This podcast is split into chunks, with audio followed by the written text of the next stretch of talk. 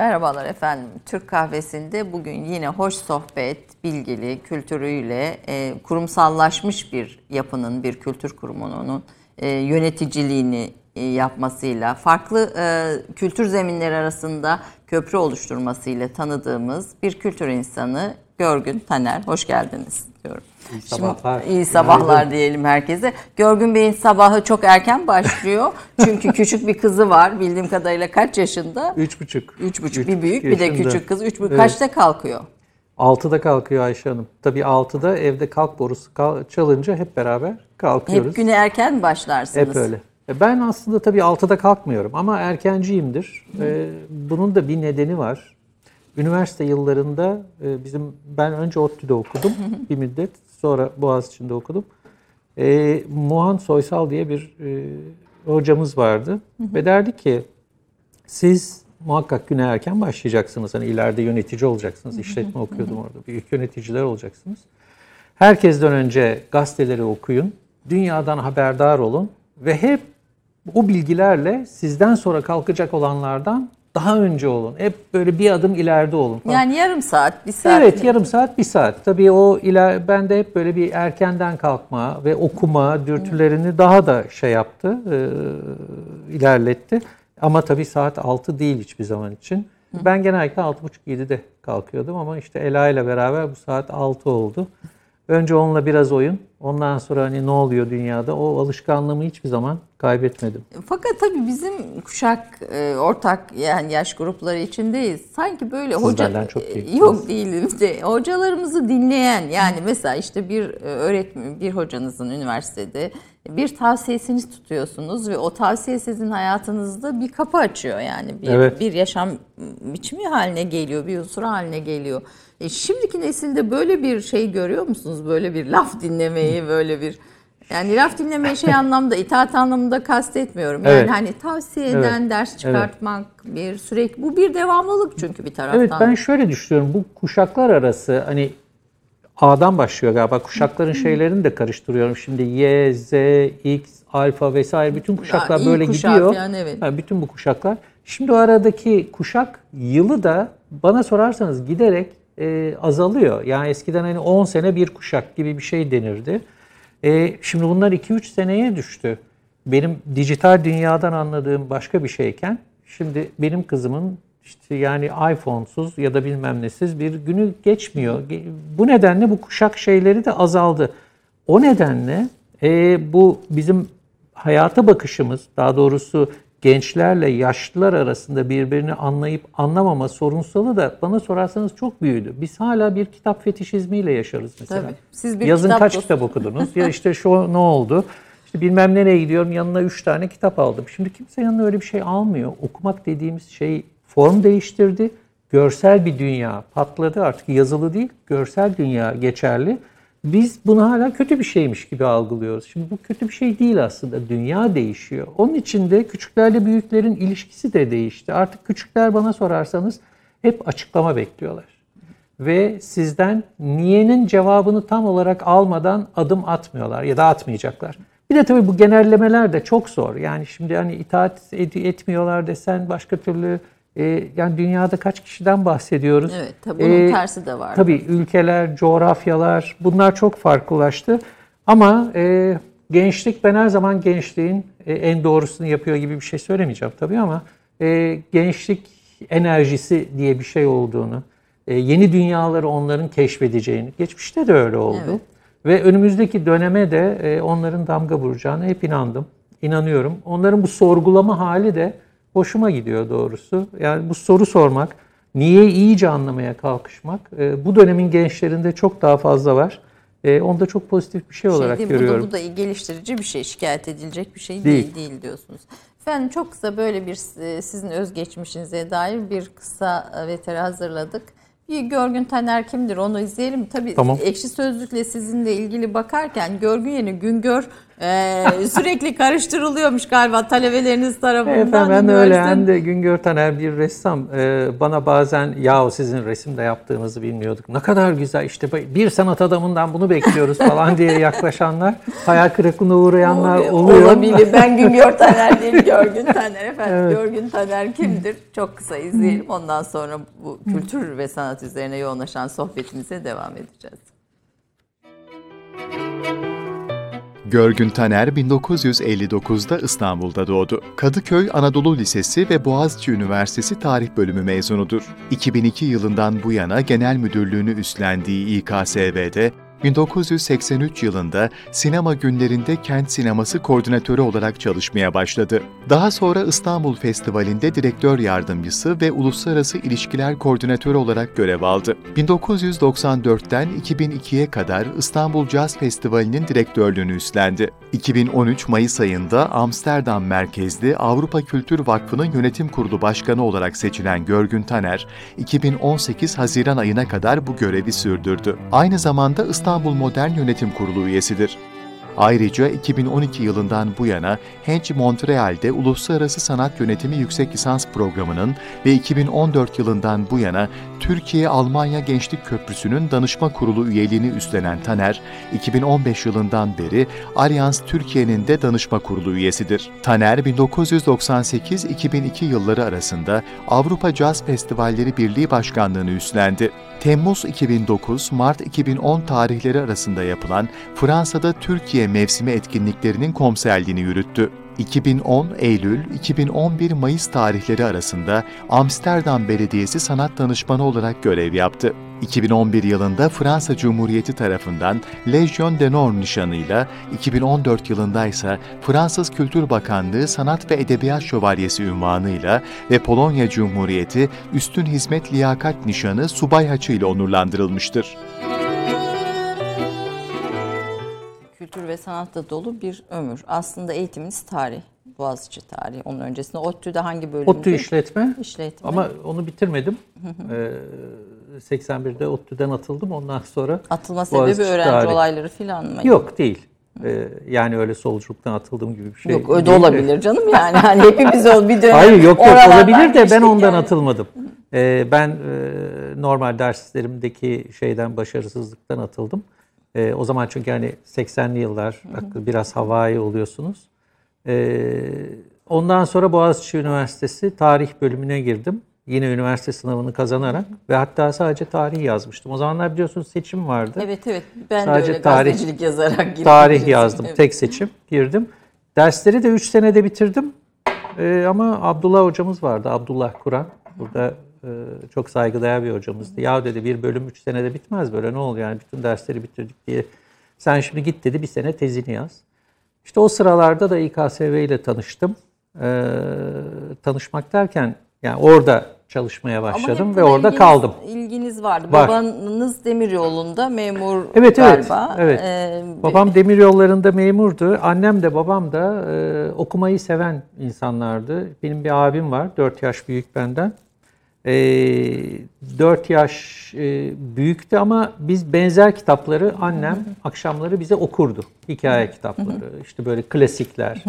Bu klasikleri okurken de biz bir okuma alışkanlığını edindik. Yani lojmanda oturuyorduk. E, ağırlıklı olarak e, çok fazla arkadaş da yoktu etrafta. Ve arkadaşlarla da kitap değişerek işte o zamanki yayınları hatırlarsınız. Küçük İyi Gün yayınları ya da işte Baskan ne aklınıza ne gelirse onları Varlık okuduk. yayınlarının vardı Evet o varlık zaman, yayınları varlık. vardı. İşte Alexander Dumas Perler'den tutun şeye Tabii. kadar e, çocuk klasiklerine kadar e, çok fazla okuduk. Ben okumayı o kadar seviyordum ki babam resimli bilgi, 8 ciltlik resimli bilgi diye bir ansiklopedi vardı. Ee, hala şimdi o zamandan bu zamana gittim yeniden aldım bir tane temiz bir kopyayı buldum. Benimki artık lime lime olmuştu. Ve o kopyanın içerisinde e, şeyleri hala hatırlarım. İşte Avustralya'da Mariana Çukuru ne kadar, yok Everest Dağı ne kadar, yok efendim işte e, şeyde tarihte e, Ivanhoe kimdir falan falan falan. O zamanki resimli bilgi şeyini biliyorsunuz. Hayat Ansiklopedisi. Bunları okuyarak zaman geçiriyoruz. Bizim zamanımızda okumak e, başka türlü bir fetişizmdi. Kaç kitap okudun, yazın kaç ta- tatilde ne- neleri tabii. okudun falan. Bütün bunlar biz- üzerine. e, bizde mesela bizim grubumuzda da 10 kitaptan yazın aşağı okuyan böyle hani bu vasat bir şey. E, Değil mi? Yani illa Biraz bir yaz. kıvrılırdı. Tabii bir 10 kitap en az bir yazın e, yaz tatilinin ortalaması 10, 10 kitapta açıkçası. Şimdi Evet. galiba böyle bir soru sorsak bize ne de, ne derler bilmiyorum. Kaç kitap okudum falan gibi. İşte ama dünya değişti. Yani e, bu değişen dünyada da bu kitap okumanın şekli de değişti, şemali de değişti. E, artık e, herhangi bir şeyi aklımızda çok fazla tutmuyoruz. Doğum tarihi neydi dediğimizde açıp hemen e, Google'a soruyoruz. Google da bize cevap, cevap veriyor. veriyor. Onun için rahatlığa alıştık. Yani bütün bu kültür sanat birikiminize babanızın, annenizin e, Çok. Ben bu tip şeylerin ağırlıklı olarak ailede e, küçük yaşta e, çok önemli olduğunu düşünüyorum. Yani hem müzik dinlemenin hem e, sanat ve kültürle hemhal olmanın. Düşünebiliyor musunuz? Bizim zamanımızda daha doğrusu ben 59 doğumluyum.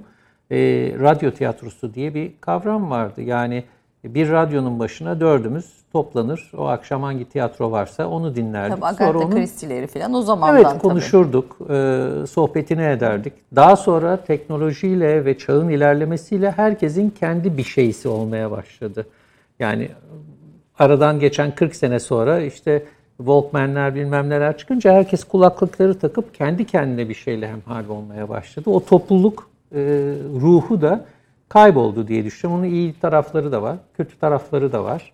E, ama yani bu dünya artık böyle bir dünya. Müzik dinleme de şeyi de değişti, şekli de değişti. Seyretmenin, dinlemenin. Ve üretmenin de şekli değişti Değişti. doğal olarak. Siz tabii büyük bir Türkiye'de kültür sanat üretimini e, 47 yıldır yapan büyük bir kurumun e, başkanısınız İstanbul Kültür Sanat Vakfı'nın. Daha önce burada Bülent Eczacıbaşı'nı da konuk etmiştik. Evet. E, Bu yapıların kurumsallaşması yani devletin dışında bu yapıların kurumsallaşması, sürekli e, farklı iğmelerle devam edebilmesi, sürdürülebilir olması çok kolay değil. Türkiye'de bu noktada kurumsallaşmayı başarmış bir kültür e, vakfı olarak e, tek örneksiniz bildiğim kadarıyla. Yani var başka Evet. örnekleri ama hani uluslararası bağlantılarıyla dünyadaki kültür endüstrisi demek istemiyorum, piyasası demek istemiyorum ama kültür insanlarıyla bağlarını, hatlarını orada da bir çünkü bir ağ var bildiğim kadarıyla dünyada da bir kültür ağı var.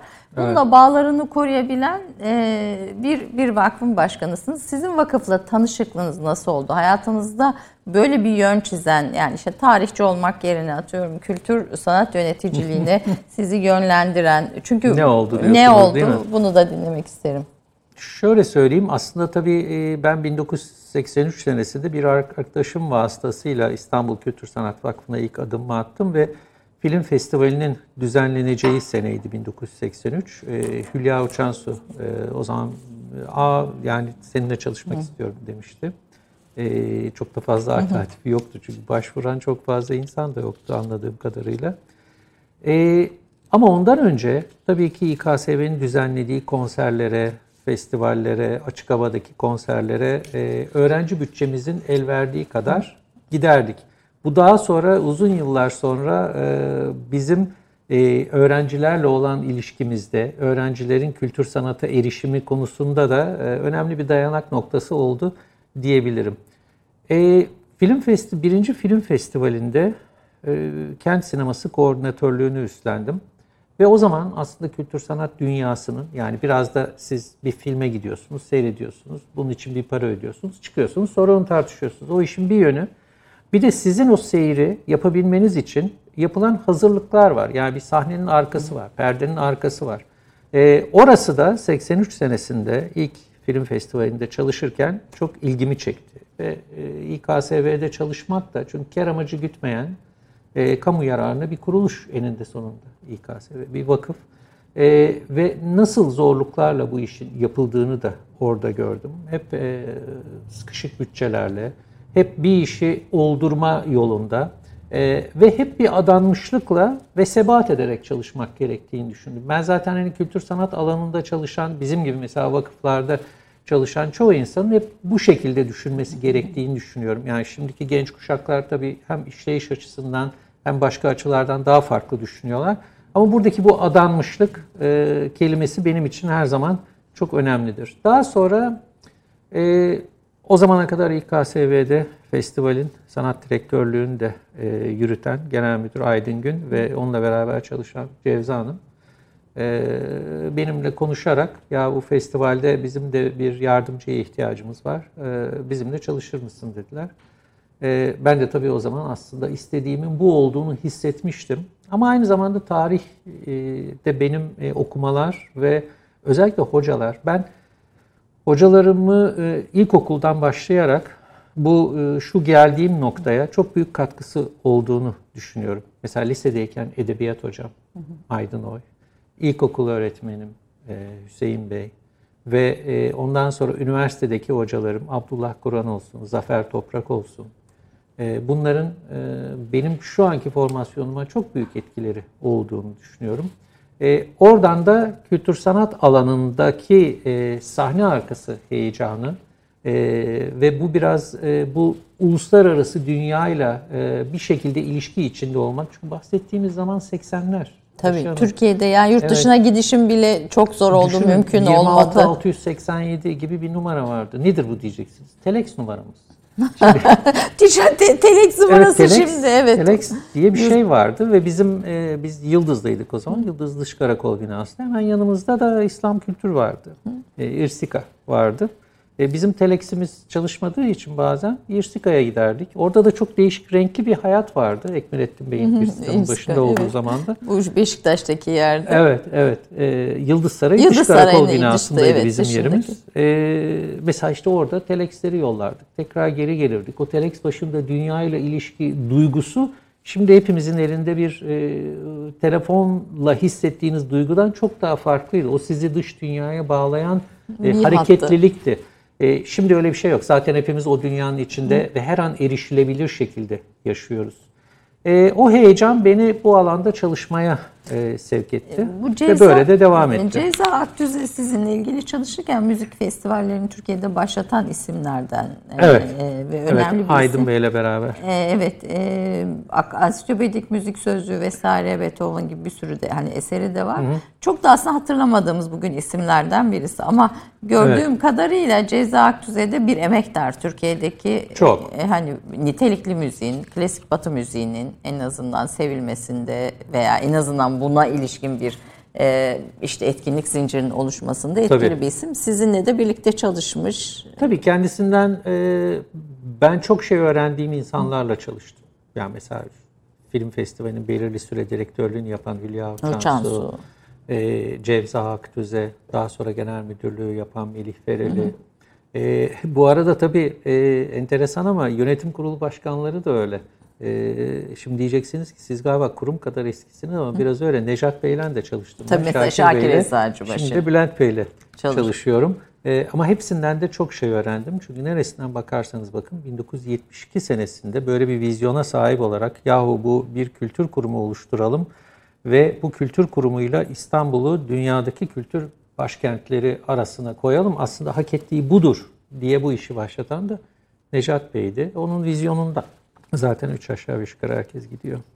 Adanmışlıktan söz ettiniz. Bu adanmışlık e, ruhunu bir de ortaya koyan bir kurum kültürü olmalı. Yani işte her yere de adayamazsınız kendinizi. Her Tabii. yerde de bunu hissedemezsiniz Tabii, tabii, tabii. yani. Tabii. Hani biraz o kurum kültürünün Tabii. de e, etkisi var sanırım. Şimdi e, tahmin ediyorum var. E, 48. senesi İKSV'nin. E, böyle bağımsız bir kültür kurumu için çok uzun bir zaman. Birçok şirket 48 sene dayanmıyor günümüzde.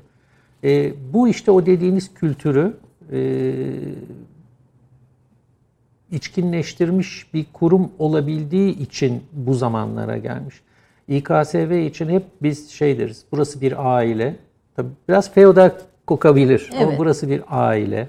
Ee, burası bir okul. Tabii gençlerle iletişim Buradan- içinde olduğunuz Evet. için hemen onlarla Evet, yansımasını evet. söylüyorsunuz. Evet, e, burası bir işte böyle bir e, okuldur. Buradan öğrenirsiniz, başka yerlere gidersiniz, orada kendinizi geliştirirsiniz gibi kelimelerle biz ifade ediyoruz.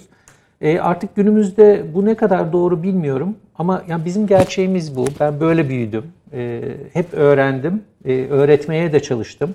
Benle beraber çalışan arkadaşlar da öyle. Onlar da çoğunlukla burada öğrendiler İKSV'de ve şimdi öğretmeye çalışıyorlar. Şimdi ben Bilgi Üniversitesi'nde epeyce bir süre ders verdim. Benden sonra çalışan arkadaşlarımız da e, çok çeşitli üniversitelerde ders ver- veriyorlar, verdiler. Kadir Has'ta, Yıldız'da, diğer Bilgi'de, diğer üniversitelerde.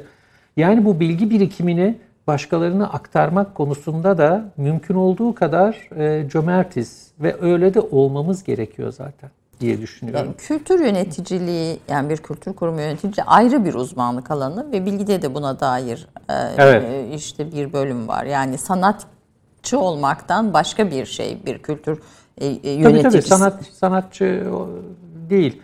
Tamamen Ne, ne istiyor? Mesela bir Kültür- kültür yöneticisi olmanın nitelikleri neler? Yani gençlerden Şöyle de- söyleyeyim, e, bir kültür dünyasını, e, bu dünyayı tanımak.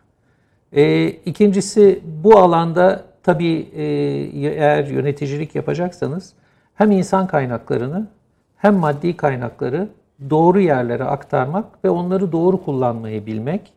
E, Üçüncüsü işbirlikleri ve dünyadaki insan ve mali kaynaklar hakkında bilgi sahibi olmak ve bunları doğru yerlerde Çünkü kullanabilmek finans lazım. sizin işiniz içinde çok e, önemli bir yer E, tutuyor. önemli çünkü İKSV'nin kaynakları e, çok değişik yerlerden geliyor. Uluslararası kaynaklar var, e, Türkiye'deki özel sponsorluklar var, e, kurucu sponsorumuz Eczacıbaşı'nın desteği var. E, sattığımız bazı faaliyetlerimiz ücretli, bazıları ücretsiz. Oradan elde ettiğimiz gelirler var. E, bütün bu gelirleri bir araya toplayıp bunları bütün sene boyunca nasıl harcayacağımızı, nerelere dağıtacağımızı hesaplıyoruz. Ondan sonra da bir sonraki sene başında yeniden sıfırdan işe başlıyoruz. Ee, bu biz büyük bir kültür kurumuyuz. Ee, bu bütün kültür kurumlarının eninde sonunda yaptıkları şey. Dünyada da biraz böyle. Oranlar değişiyor. İşte kamu katkısı oranı değişiyor. E, Sizde Vakfiyelerden ne kadar aldıkları. kamu katkısı oranı? %4 civarında. Bizim geçtiğimiz seneki bütçemiz e, 75 milyon civarında bir bütçemiz vardı. Bunun %4 civarında kamu katkısı var. Bu da Kültür Bakanlığı, Kültür ve Turizm Bakanlığı, Kültür Bakanlığı diyorum. dilim Evet gidiyor. hepimiz öyle. Kültür ve Turizm Bakanlığı'nın e, çünkü bazen bu ikisinin yan yana oluşunu gelmesi yapıyorum. zihnimiz reddediyor hani bence de. Kültür ve Turizm bence hep şey de o başka bir konu. E, ha onun festivallere verdiği, film festivaline, işte tiyatro festivaline, müzik festivaline verdiği desteklerden oluşuyor. E, onun haricinde işte sponsorlarımızın biz e, bu alanda çok çalışan ve çalışmayı ilk başlatan ve özel sektör sponsorluklarıyla hayatımızı idame ettiren bir kurumuz. E, ve uluslararası alanda da fon sağlayan birçok kurum ve kuruluşla Uluslararası fonlardan da destek alıyorsunuz. Tabii. Onu da projelere göre başvuruyoruz. Yani özellikle güncel sanat alanında fon veren çok fazla sayıda kuruluş var. Bunlara başvurular hazırlıyoruz. Avrupa Birliği fonları var. Bunlardan bazen kısmen yararlanıyoruz. Ee, onun haricinde dediğim gibi bilet sattığımız etkinlikler var. Ücretsiz düzenlediğimiz etkinlikler var. Ee, oradan elde ettiğimiz gelirler var. Ee, bağışlar var. Ee, ve bütün bunlarla da işte bu senelik bütçemizi bir araya getiriyoruz. Şimdi biraz daha pandemiyle işler kolaylaştı galiba. Biraz daha düşük bütçeye ihtiyaç e, duyulacak gibi geliyor en azından Şöyle salonlar, söyleyeyim. büyük etkinlikler. Evet, evet. Önümüzdeki dönemde, önümüzdeki 3 seneyi biraz değerlendirmeye çalıştık biz de. Bu pandemi, aslında şöyle bir şey söyleyeyim Ayşe bu e, yani hak ettik demek istemiyorum tabii böyle bir şey denmez de e, geliyorum dedi zaten. Yani sadece kültür dünyası için değil, dünya için bu kadar iklim değişikliğine e, duyarsız kalırsa bu dünya, e, işte bakın Antarktika'da işte buzullar eriyor diyoruz. Şu anda bakıyoruz hep beraber, aa hay Allah falan diyoruz. Ama bu 15 sene sonra belki bir sürü Seller. yer su altında kalacak. O zaman harekete geçmeye başlayacak. Sadece o da değil mikroplar, buzulların erimesiyle yepyeni Evet. mikroplarla çağlar öncesinden yepyeni mikroplarla tanışacak tanıştık. insan. E, şimdi e, ben hatırlıyorum Nisan ayının ortalarındaydı. Bir gazetede şöyle bir haber okudum. İstanbul'dan şeyden Barbaros Bulvarı'nın tepesinden bakınca Uludağ gözüküyor diye bir haber okudum. E, çok doğal gözükür. Hava kirliliği diye bir şey var. Evet. Bunu biz yaratıyoruz. Olmayınca gözüküyor. E, gelir dengesindeki adaletsizlik giderek artıyor. E, iklim değişikliği e, ve bütün bunlar e, önümüzdeki dönemi müthiş etkileyecek. Ve bu etkileme süreleri de kısalıyor. Bu nedenle kültür dünyası da bir değişikliğe uğrayacak. Ha bu kültürel üretimi nasıl etkileyecek? E, kültürel üreti- üretimin şekli de değişecek. E, bu değişiklik sırasında bütçeler e, keşke imkan olsa da kültür dünyasına, e, sanat üretimine ayrılan bütçe e, birçok başka şeye ayrılan bütçeden çok daha fazla olsa bütün dünyada. E, kültür yapmak e, e, kod yazmak gibidir diyorsunuz bir anlamda. E, yani e, bu, bu Şimdi şöyle e, bir yerde şöyle bir şey demiştim. Benim yeğenim de e, böyle ünlü yani çok tanınmış Amerika'daki firmalardan birinde çalışıyor. Biraz e, yani kod yazmak üstünde işi sadece bu bilgisayar dünyası. E, kültür dünyası ve sanat e, en az kod yazmak kadar önemlidir. Hayat da sadece kod yazmak değildir dedim. Beni oralardan aradı. Amca niye öyle diyorsun sen diye. E, şimdi şöyle e, bilim çok önemli. Hayatımızda önemli bir yeri olması gereken işte bu pandemide de anladık. Nasıl karşı çıktık pandemiye? Hemen bir bilim kurulu oluşturduk. Biraz önce sorduğumuz İKSV'nin başarısı diye. Şimdi bu tip konulardaki başarı da zaten uzman görüşüne dayanmaktan geçiyor. Biz her zaman İKSV olarak da uzmanlardan oluşan kurullarla beraber çalışarak bu noktaya geldik. E bunda da öyle oldu. Son derece başarılı bir bilim kurulu çalışması gördük. E, bilim de hayatımızda çok önemli bir yer aldı. Bundan sonra daha fazla alacak. Ama en az onun kadar yaratıcı sektörlerinde çok önemli olduğunu düşünüyorum. kültürde bunlardan Tabii birisi. ülkemizde de her zaman öyle değil midir? Yani e, Made in Turkey meselesinden Designed in Turkey, Türkiye'de tasarlanmıştır'a geçebilmek için bütün savaşımız değil mi? Biraz Kore örneğine burada döneceğim ama şu pandemi dön- bahsini bitirmek istiyorum. Önümüzdeki döneme sadelik, tasarruf ve dayanışma hakim olacak diyorsunuz. İşbirliği. E, Yani bu kültür sanat etkinlikleri için de geçerli. Yani Tabii. artık artık böyle büyük Tabii. organizasyonlar, büyük e, etkinlikler Tabii ki olur. miyiz? Yani şöyle söyleyeyim. Hiçbir şey tamamen ortadan kalkmaz. Ama e, oranı değişir. Ne demek oranı değişir? Önümüzdeki dönemde e, daha başka değerlere, daha başka coğrafyalara, yani yakın coğrafyalara ilgi daha fazla artacak. Uçak ulaşımı vesaire bunlar pahalanacağı için ve daha insanlar belirli bir süre bundan uzak duracakları için e, daha küçük çaplı prodüksiyonlar ve kendi dünyaları içindeki prodüksiyonlara dönecekler. Kültür sanat dünyası için söylemek gerekirse. E, bu neyi getiriyor? Kurumların kendileriyle işbirliği, birbirleriyle işbirliğinin artmasını gerektiriyor. Belirli bir coğrafyadaki kurumlar daha çok birbirleriyle konuşacaklar, daha çok işbirliği yapacaklar. Buradan dijital dünyaya atlamak gerekirse hibrit bir dünya bizi bekleyecek. Daha dijital bir dünya. Fiziksel de olacak, dijital de olacak ve e, siz de çok iyi biliyorsunuz artık veri okuma hayatımızın çok önemli bir parçası. Bu kültür sanat etkinliklerini planlarken veri okuma işinize yarıyor mu? Kullanıyor musunuz? Mesela yani bu yıl Şöyle- şunları yapalım derken bu verilere, izleyici beğenileri, verileri vesaire dikkate alınıyor mu? Evet, dikkate alıyoruz, okuyoruz ama sadece ona göre davranmıyoruz. Çünkü kültür sanat dünyası böyle şampuan satmak gibi bir şey değil. Yani o satıyor işte o zaman ona göre şekillendirelim hayatımızı dersek biz o büyük topluluğun istekleri doğrultusunda bir kültür sanat programı hazırlamış oluruz. Halbuki bizim temel amacımız o değil. Temel amacımız e, bu dünyadaki işbirliklerinin kültür sanat kurumları ve değişik kültür sanat dünyaları arasındaki işbirliği arttırmak. Ve bazen kimsenin hiçbir şekilde ilgilenmeyeceğini bildiğimiz yerlere tohumlar ekmek. O tohumları ektiğiniz zaman, çünkü kültür öyle bir şey ki Ayşe Hanım, 10 sene sonra, 20 sene sonra ancak şeyini görürsünüz. Hiçbir zaman burada bir hareket yapalım, hadi 6 sene sonra, şey 6 ay sonra bir değişiklik görelim. Olmaz kültür dünyasında, sanat dünyasında. E, onları tabii ki okuyoruz, değerlendiriyoruz ama karar mekanizmalarımızda tek karar e, noktamız e, o değil. Ve- Veriler değil yani verilere göre. Değil. Bir taraftan Tabii ki onları değerlendiriyoruz Ko- ama tabii artık bu- onu okumayan olmaz. Ya, hepimiz biliyoruz işte Facebook'ta ne aldın, yok efendim kaç tık aldın, kaç bilmem ne aldın. Bunlara herkes ama bakıyor. sadece onlara göre karar Hayır, vermek de hayır, popülizmin şekilde. bir başka Tabii, tabii, e, ta yozlaştırması Tabii, tabii, diyebiliriz. hiçbir şekilde. E, bir popüler kültür ve nitelikli kültür tartışması bir tarafa tabii bu masada duran bir tartışma ama bir diğer taraftan da iki farklı dünya var Türkiye'de işte sağ sol demeyeceğim buna belki daha farklı hani Olabilir. değerlendirmek. Hani kültür dünyasında solun hegemonyası denir ya. Solun hegemonyası, beyaz Türklerin hegemonyası Hegemonyası diyelim. denir, evet, iki doğru. farklı ve iki iki ayrı kültür e, şeyi var, ayrışması var sanki. Yani onlar işte bir, bir taraf bazı şeyleri dinliyor, seyrediyor, öbür taraf bazı şeyleri dinliyor, seyrediyor. Bir bunların arasında bir köprü kurmak mümkün mü? İkisi de yani beyaz Türkler Türkiye'de kültür sanat dünyasını yönetiyor. E, tırnak içinde söylüyorum. Yargısı ne kadar doğru? Reklamlardan sonra, Sonra, bu peki, soruya tamam. ben kısa bir reklam arasından sonra Tamam. buradayız. 30 saniye reklam arası. Türkiye'nin tek haftalık haber dergisi Gerçek Hayat, gündemi yakından takip ettiği dosya ve röportajlarıyla her pazartesi okuyucusuyla satış bayilerinin raflarında buluşuyor. Gerçek Hayat artık sayfalardan dijitale taşıyor. Sayfalara sığmayan yazılar, röportajların perde arkası, interaktif içerikler. Gerçek Hayat artık size daha yakın. Tüm içeriklerden ilk haberdar olmak istiyorum diyenler. Gerçek Hayat, GZT'nin sosyal medya hesaplarına davet ediyor. Reklam arası sona erdi. Efendim Türk kahvesinin ikinci yarısındayız. Kahvemizin yanına çayımızı da aldık. Konuğum İKSV Genel Müdürü e, Görgün Taner.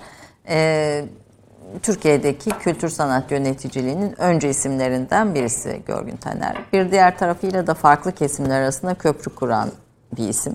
E, sadece kendi yeni, yönettiği kurumun etkinlikleriyle değil, Türkiye'deki bütün kültür etkinliklerinin içinde var olan, bununla ilgili stratejik yapılan bütün toplantıların içinde bulunan, e, fikirleriyle katkı sağlamaya çalışan aslında birinci bölümde söylediği işbirliği ve aktarım bilgiyi bir başka e, kesime, isteyene aktarım konusunda e, hiç e, e, büyük çaba sarf eden isimlerden birisi diyelim.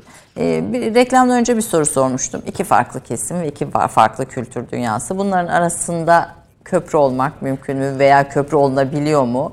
Bir diğeri de Evet. beyaz Türklerin veya işte sol kesimin kültür sanat hegemonyası işte Türkiye'de hiç Yok sol bitmedi. kesim pek beyaz Türk değil. de. Değil, tabii, hayır hayır yani işte iki iki iki Evet, bir evet. iddia o, bir iddia e, öyle, bir diğer tarafta beyaz Türkler. Şöyle Bu diyeyim. ikisi arasındaki bu aslında iddialar ne kadar bence sizin başarı, cephenizden başarı doğru? biraz bunların dışına çıkıp da başka bir noktadan bakabilmekten geçiyor diyeceğim.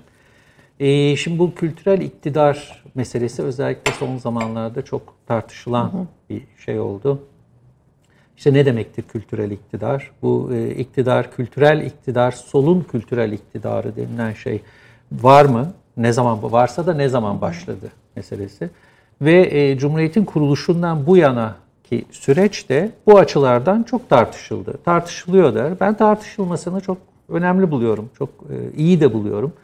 Çünkü bizim çok fazla yapmadığımız şeylerden bir tanesi aslında bu tartışma, diyalog, işbirliği derken muhakkak bir arada bir şey yapalım anlamında değil işbirliği. İşbirliği karşılıklı oturup konuştuğunuz zaman ortaya daha önceden çıkmamış potansiyeli olan şeylerin nasıl çıkacağına dair beyin jimnastiği yapmak da bence ona girer. Ve ondan sonra da dinlemek. Bizim en büyük eksiklerimizden bir tanesi dinlemek. sonuncusu galiba. Evet, dinlemek. Yani biz pek dinlemiyoruz ve yüksek sesle bir sürü şeyi bağırarak konuşuyoruz. Buna mesela hassasiyet dahil. Ya hep bir hassasiyetten bahsedilir ya Ayşe Hanım. Kimin hassasiyeti? Bir müddet sonra o hassasiyet bir böyle şey gibi çöker insanların üzerinde. Benim hassasiyetim, sizin hassasiyetiniz. İşte buradaki arkadaşların hassasiyeti. O nedenle bu tip terminolojilerle tartışmayı da çok da doğru bulmuyorum. Bu kültürel iktidar, kimin iktidarı, niçin böyle bir iktidar var? E bu iktidar kaç senedir var? Ve bir iktidarın şey olabilmesi için gidebilmesi için bir de muhalefetin olması, Olması lazım, lazım. diye düşünüyorum.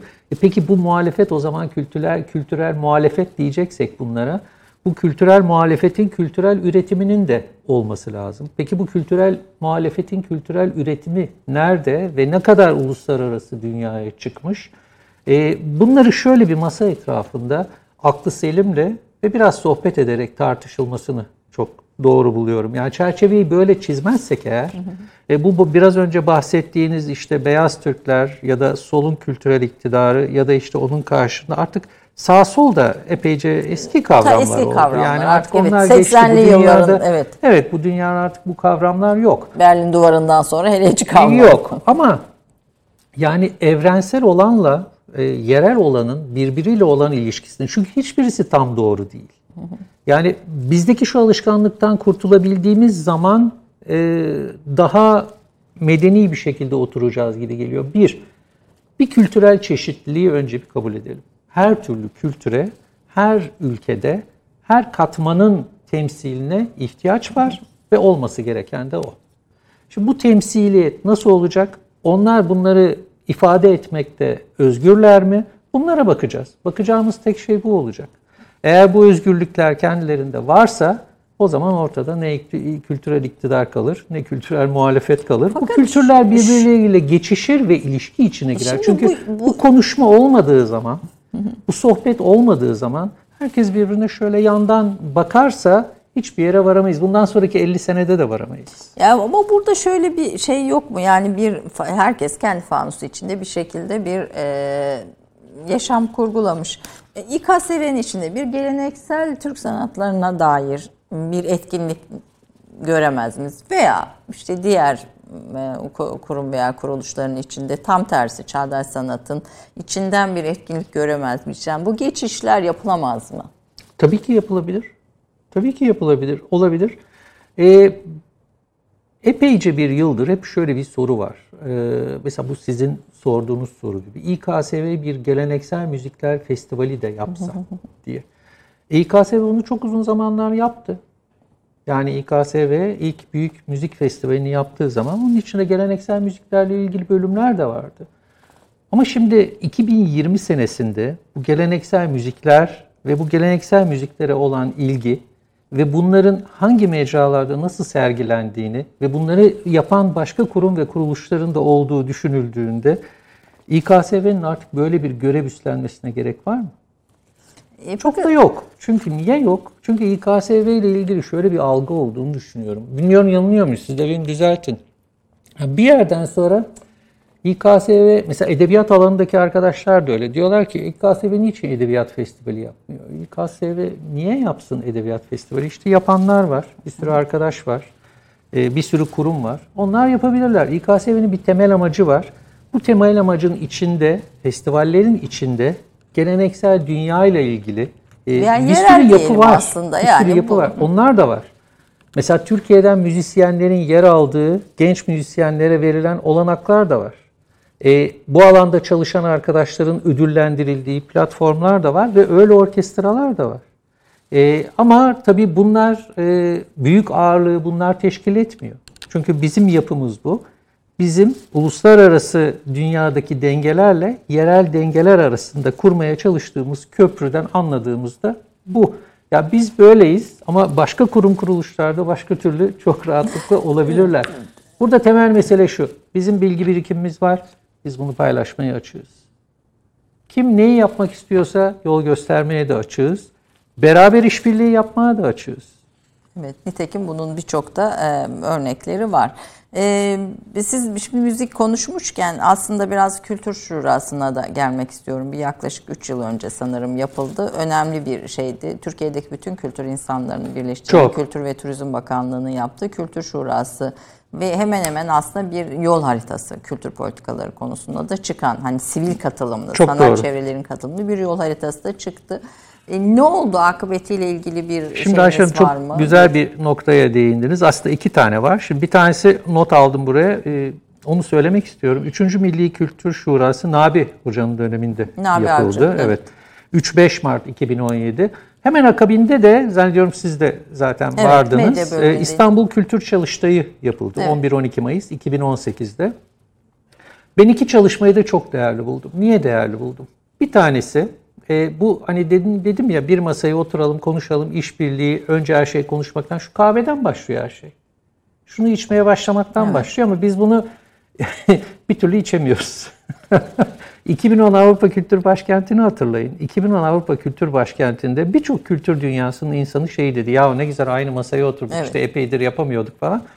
Ama nedense bizim çabalarımız hep aynı masaya oturmuş olmanın başarısıyla kalıyor. Ondan bir adım Devam, öteye evet. geçemiyoruz. Şimdi burada da çok önemsediğim bir şey var. O da biraz uzun soluklu bakmak. Şu kültüre hemen sonuç alacağız diye bakmayalım.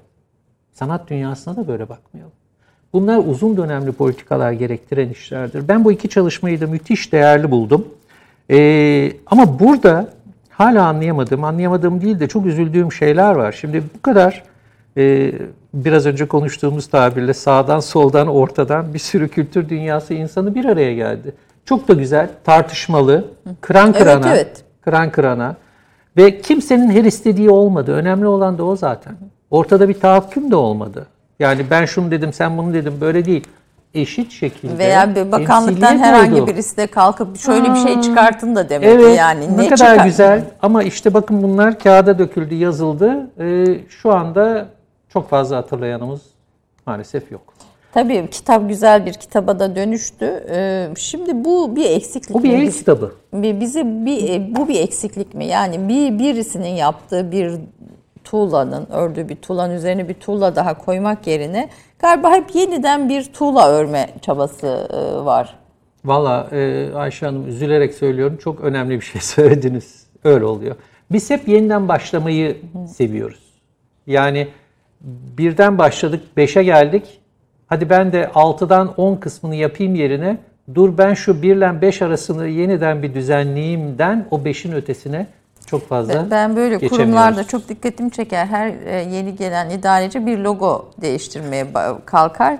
Bu, bu da herhalde bunun bir göstergesi. Kore örneği var önümüzde kültür politikası deyince bir başarı Evet. örneği. Ne zaman başladı Kore? Bakın e, şöyle söyleyeyim. Yani bizimle e, aslında karşılaştırdığımızda böyle bir kısa değinin isterim Başka bunda. örnekler de olabilir ama ben bir iki okuma yaptım bu konuda. Şöyle söyleyeyim size. Rakamlara da baktığınızda 40 sene önceki Kore ile e, Kore ile Türkiye'nin gayri safi milli hasılaları aynı.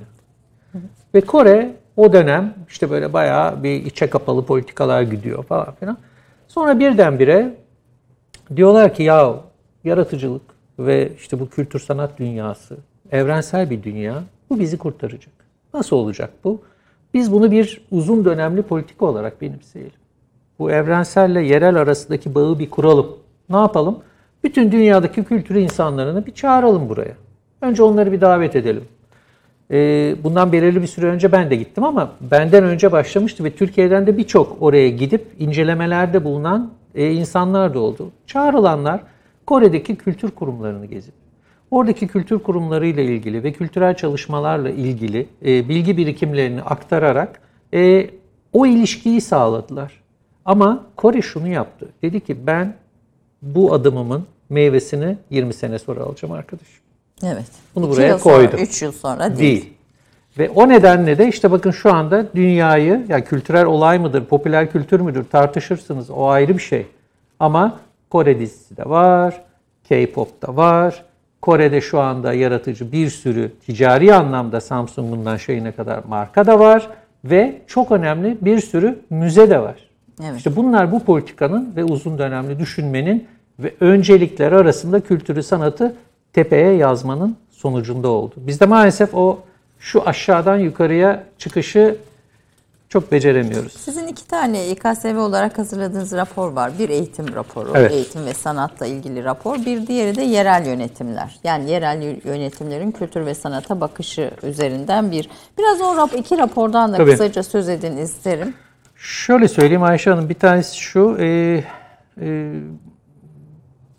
Cuma günüydü zannediyorum. Bu geçtiğimiz Cuma Milli Eğitim Bakanlığı'ndaki bir webinarın bir kısmına katıldım. Ama e, çok önemli bir şeydi. O da şu, e, artık Milli Eğitim Bakanlığı bu müzik eğitimi, sanat eğitimi konusunda başka türlü bir safhaya geçiyor diye düşünüyorum. E, Şirin Pancaroğlu'nun e, ve e, Evrim Hoca'nın hazırladığı bir rapor tartışıldı. Ve bu raporla da müzik ve sanat eğitimi dijital dünyada uzaktan ve daha geniş tabanlı nasıl gerçekleştirilir? Bu konuşuldu. İşte bütün mesele bu. Ya aslında o kadar basit ki. E, bunu verebildiğiniz zaman ve küçük yaşta anlatabildiğiniz zaman ve bunun birkaç aşamalı olduğunu kavradığınız zaman çünkü müzik eğitimi alan herkes virtüöz olmaz. Müzik eğitiminin temel amacı müzik dinleme adabını, müzik dinleme kulağını ve müzik dinleme zevkini geliştirmektir. Buradan bir takım insanlar başka Başarı, yola gider, virtüöz olur. Bir takım insanlar başka yola gider, daha fazla ilgili olur. Ama siz bunu küçükken öğretip dijital tabanlı öğretebilirsiniz artık. Bütün dünya da buraya gidiyor. Onun için bunu da burada zikretmeden geçemeyeceğim. Güzel. Yerel yönetimlerle ilgili de bir şey söyleyeyim. Bu konuda çok çalıştık. Bizim 2010 senesinden beri e, Özlem Ece arkadaşımızın başında olduğu kültür politikaları bölümümüz var. Ve bu kültür politikaları bölümünde de hem bilgi birikimimizi aktarıyoruz hem de bu politikalar konusunda dünyada şöyle oluyor, bizde de böyle olsa diye hep önerilerde bulunuyoruz. Bunu bakanlığa da, yerel yönetime de düzenli aralıklarla pandemiyle ilgili de bir rapor aktarıyoruz. yaptınız. Pandemiyle ilgili de yaptık. Orada da şunu dedik. Bakın yerel yönetimler yani 5 senede bir değişiliyor ama bu da uzun soluklu olması lazım. Bunun için bir planlama lazım. Planlamayı da doğru şekilde yapmak lazım. Bunun da bütün dünyada yani 2 artı 2 4. Bunu bir daha bir daha keşfetmeye gerek yok. İşte bunun şeyi de budur. Bunun ilacı da budur. Ee, bunu da yani topu yere indirip hayata geçirmek lazım. Şey Mevzuatın değil. da değişmesi lazım diyorsunuz Çok. bu, bu Çok, konuda. çok yapılacak değişiklik var ama o değişikliklerin hiçbiri aslında çok da zor değişiklikler değil. Sizin biraz önce bahsettiğiniz temel mesele. Yani e, herhangi birisi e, o birimin başına geçince önce logoyu değiştirmeye değil de bir öncekinin yaptıklarını devam ettirmeye çalışsa bence çoktan bu işleri çözeriz. çözülmüş olurdu. Pandemiyle ilgili raporunuzda ortak e, önemli nokta e, ne? ne, ne Ayşe Hanım, orada şunu Yani demeye pandemi- çalıştık. Yani Ee, çünkü kültür sanat politikalarında bir değişime sebep ol- olması gerekir mi pandeminin? E, tabii. Şimdi şöyle hava yolları, turizm ve kültür sektörü en büyük darbeyi bunlar yedi. İşte yani hani uçaklar kalkmıyor, etmiyor. Turizm şu anda bizim ülkemizin şeyini biliyoruz. En büyük sıkıntıyı orada yaşıyoruz. E, dünyadaki birçok ülke orada yaşıyor. E, kültür dünyasında da benzer bir şey oldu. Tiyatrolar kapalı, sinemalar kapalı, konser dünyası kapalı. İşte Metropolitan Operası 1 Ocak'ta açacağım diyor. South Bank Center Londra'da 1 Ocak'a kadar kapalıyım diyor. Bu tip durumlarda ülkelerin e, ayaklanıp harekete geçip bir dakika biz buradayız destek oluyoruz demeleri lazım. Ve bu desteğin de artık e, tedbirden öte biraz teşviğe doğru yönelmesi lazım. Yani biz de bu desteği sanatçıyı desteklemek gibi görüyoruz. Yani bir sanatçıyı, müzik dünyasını filan. Hani bu destek daha genel bir kültür sanat camiası açısından nasıl olmalı ki doğru bir e, üretimle sonuçlansın? Yani doğru doğru bir destek Şimdi olsun. bir, e, Yani ilk sanatçıya verilen desteğin dışında bir şeye dönüşsün Tabii tabii. aslında. Tabii şimdi önce bu alanın çok hızlı bir şekilde tanımlanması lazım. Yani bizde hala böyle tanımlar yok. İşte bu tanımlar yapıldığı zaman da bir destek kurulunun oluşması. İngiltere'deki örneği alıyorum. Şimdi İngiltere 2 milyar dolar destek açıkladı şeye. Ee, tamam o İngiltere diyebilirsiniz ama biz de hani, ekonomisi fena olmayan bir ülkeyiz. Ee, 2 milyar dolarlık bir desteği hem kurumlara hem kişilere hem de sana yaratıcı endüstrilerde çalışan insanlara dağıtacak. Bunun bir mekanizması var. Benzer bir mekanizmayla, benzer bir desteğin meblağı ne olursa olsun Türkiye'de de yapılabileceğine inanıyorum. Yapılması gerektiğine de inanıyorum. Çünkü bütün dünyadaki ülkeler yavaş yavaş kendi boyutları doğrultusunda bu işi yapacaklar. En büyük darbeyi yiyen kültür dünyası sanatsal üretimine ondan önce de hayatta kalabilmesine ihtiyaç, e, hayatta kalabilmesi için desteğe ihtiyaç var. Yani bir müddet sonra ödenecek kiraların, işte e, şeyin, doğalgazın, elektriğin vesairenin nasıl halledileceğine dair çok hızlı çözümlerin Devamlılığı ve sürdürülebilirliği lazım. Tabii, sağlamak aslında kesinlikle, burada. Kesinlikle. Çünkü e, burada ne kaybedeceğimizi ancak kaybettiğimiz zaman anlarız. Onların geri gelmeyeceğini de ancak o zaman anlarız.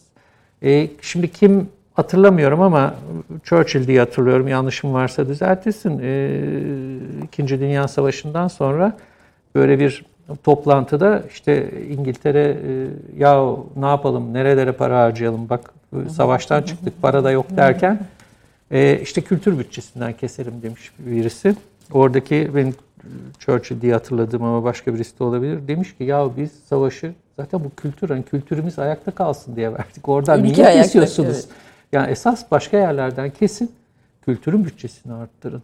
Hep örnekleri bilirsiniz siz. Şimdi 25. yıl e, Serep e, şeyin e, soykırımın e, Srebrenica. dün- evet Srebrenica'nın.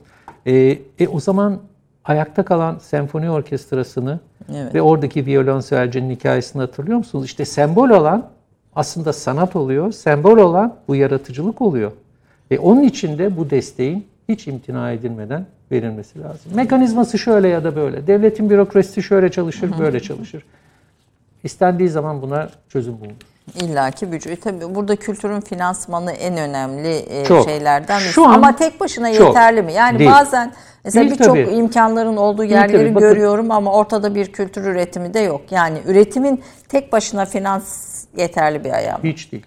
Hiç değil. Hiçbir şey tek başına olmaz. Finansman da tek boyutlu bir şey değil. Hiçbir zaman sırtınızı devlete yaslayıp devlet beni finanse etsin diyemezsiniz. Dememeniz de lazım zaten. Bunların hepsi karışık finansmanın yani çok çeşitli yerlerden sizin arayışlarınızla ortaya çıkan finansmandan ortaya çıkacak bir yapıdan oluşur. Sadece devletle devletle finansman modeli üzerinden ilişki kurarsanız o zaman da zaten pek bağımsız olmazsınız. E, iş başka bir şeye gider. E, o da kültür kurumlarının çok da tercih ettikleri bir şey olmaz. Sadece bizim ülkemizde değil, bütün dünyada.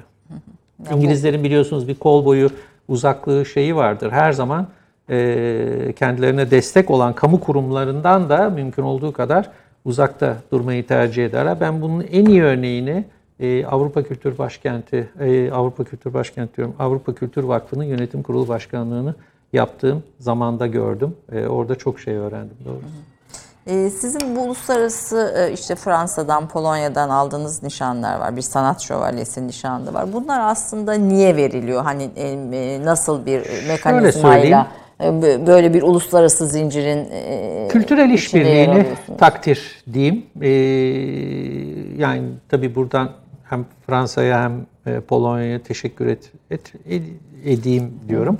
Nedeni de şu 2009-2010 senelerinde Fransa'da Türkiye mevsimi adı altında e, Dışişleri ve Kültür Bakanlıklarının önderliğinde e, çok büyük bir sezon yapıldı.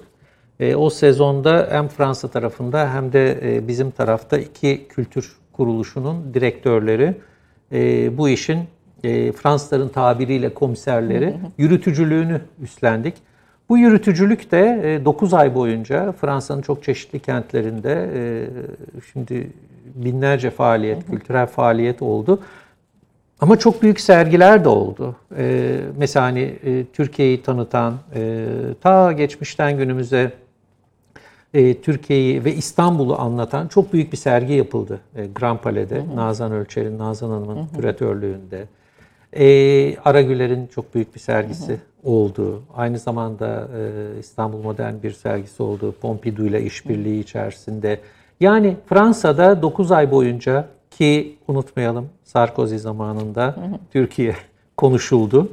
E, bu çok önemliydi. E, ve işte bu nedenle Fransa ve Türkiye arasındaki kültürel işbirliği nedeniyle Fransızlar böyle bir nişan verdiler. Ben de teşekkür ettim. kabul Evet, ettim. ve biz de gurur duyuyoruz. E, bütün bu e, süreçlerde yani bu e, Türkiye'nin bir büyük sanatçısı var mı? Yani işte e, daha dünyada dünya kültür çevreleri tarafından benimsenmiş bir sanatçısı var. Geçmişten günümüze var çok. Mesela ama yani yakın zamanlı Yakın diyorsanız zaman yani bir Leyla Gencer filan tabii. Hani Leyla e, tabii Fazıl Say var. Fazıl Şimdi Say Fazıl var. Say var. Ben e, çok gurur duyduğum bir sanatçı Fazıl Say. Niye diyeceksiniz? E, birincisi çok üretken. E, ikincisi e, ben tabii bu hem kendim gezmeyi çok severim ama aynı zamanda iş içinde birçok yerden davet de alıyorum.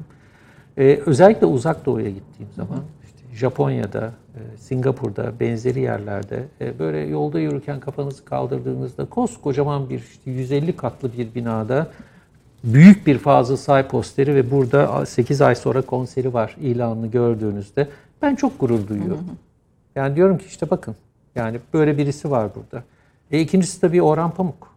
E, ben Orhan Pamuk'un e, hala ve hala Cevdet Bey ve oğullarında kalmış. En çok onu sevdiğim için Evet. söylüyorum. Kalmış birisiyim.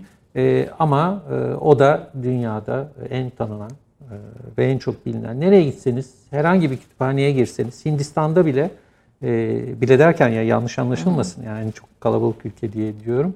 E, bir kitapçıya girseniz eserlerini görebileceğiniz birisi.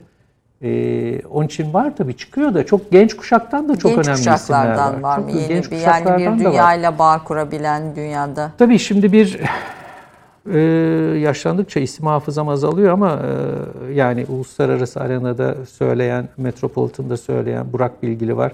E, Devlet Opera ve Balesi'nin başındaki Murat, Bey var bir Murat defa. Bey Karahan E, var. onu Biz da konuk etmek istiyoruz. Tabii evet. Murat Bey e, bence şu anda uluslararası alanda adı en çok değil ve hala yükselişte olan, çok genç çünkü kendisi, yükselişte olan bir isim.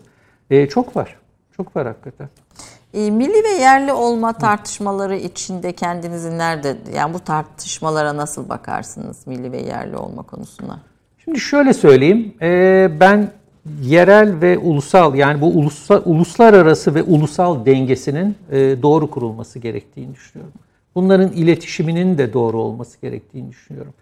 Yerli olan ve milli olanın sadece ve sadece geleneksel sanatlar ya da benzeri şeylerle kısıtlı olmaması gerektiğini düşünüyorum. Yerli ve milli ise eğer Fazıl da yerli ve milli. E, uluslararası ise eğer Yorgo Bacanos da uluslararası. Yani bu kavramlara çok fazla sıkıştığımız zaman biraz önce başımıza gelen o dikotomi var ya hani ya oradansın ya buradansın. Buralara çok fazla girmemek gerektiğini siz düşünüyorum. Bu tartışmaların biraz uzağına çıkıp da bu ekosistemi daha büyütürsek ve bu kültürel çeşitlilik olarak bunu adlandırırsak ve bu büyük kültür evreninde herkesin yeri olduğunu da düşünürsek daha iyi bir noktaya daha el ele kol kola gideriz diye Tabii düşünüyorum. bir diğerini ötekileştirmeyen bir bakış açısı Evet, lazım bunun kesinlikle. için. Yani yerli Kesinlikle. ve milli olanı da ötekileştirmeyen, diğerini de ötekileştirmeyen. Kesinlikle. hepsini- Bir de bu tanımlarla uğraşırken şunu da çok iyi yapmamız lazım. Şimdi bu tanımlar herkesin kendine göre bir tanımı var. Yani yerli dediğinizde neyi kastediyorsunuz? Milli olan nedir? Yani ben milliyim sen değilsine eğer iş dönecekse o zaman bunları çok tehlikeli Kü- diyorum. kü- Biraz önceki bu hassasiyet meselesine Kültür sanata dönerek, yansıması da diyorsunuz. Evet. Ve kültürde şöyle bir şey var. Yahu biz Anadolu'nun üzerinde oturuyoruz. Yani kaç bin senelik bir kültür katman katman katman.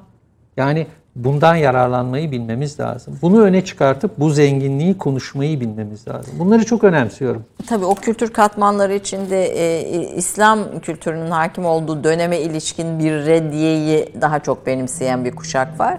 O dönemi daha çok benimseyen bir kuşak Bakın, var. Belki bu total- ikisi arasında total bir yaklaşımdan hemen şöyle kaçalım. Ee, Bir, yani ne ben ne benim kurumum hiç böyle bir yaklaşım içinde değiliz.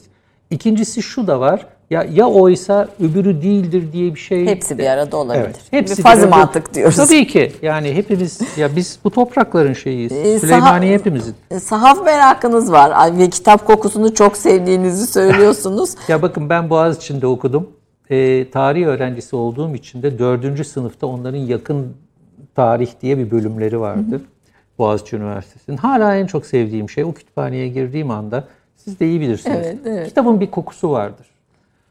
Onu şöyle içime çekerdim ve orada kapanıp böyle okumayı falan çok çok severdim. Ee, işte o küçüklükten geliyor dedim ya. Annem abimle ikimizi oturtup kitap okurdu. İşte oralardan buralara geldim ve seviyorum. Seviyorum. apartmanında bir daireniz var galiba. Yok orada e, kiracıyım. Şöyle. Hayır, Aa, yani daire derken yani kütüp, kütüphane yaptığınız bir yer var e, herhalde. yaptım evet doğru. Yani doğru Ayşe Hanım şöyle söyleyeyim. E, yani siz de aynı Eski dertten bir apartman olduğu için ismini söylüyorum. Evet, evet. Yani Beyoğlu'nun tarihi bir şey. çok eski Hotel Angleterre. Evet, evet, evet. Eski onun Otel için Angleterre. söylüyorum yani. E, orada sizin de başınızdadır. Evde Kitaplara kitaplık yer yok. Ondan sonra bir odayı kitaplara tahsis edersiniz. Sonra ev yetmez. Bir müddet sonra ne yapacağınızı düşünürsünüz. Ben şöyle düşündüm. Kitapların önemli bir kısmını oraya götürdüm.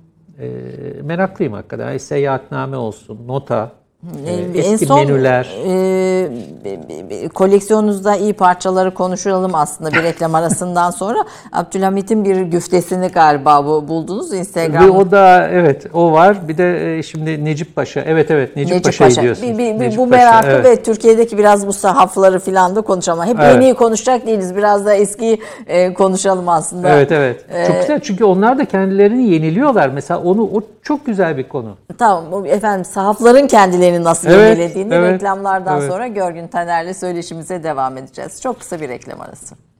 30 saniye reklam arası.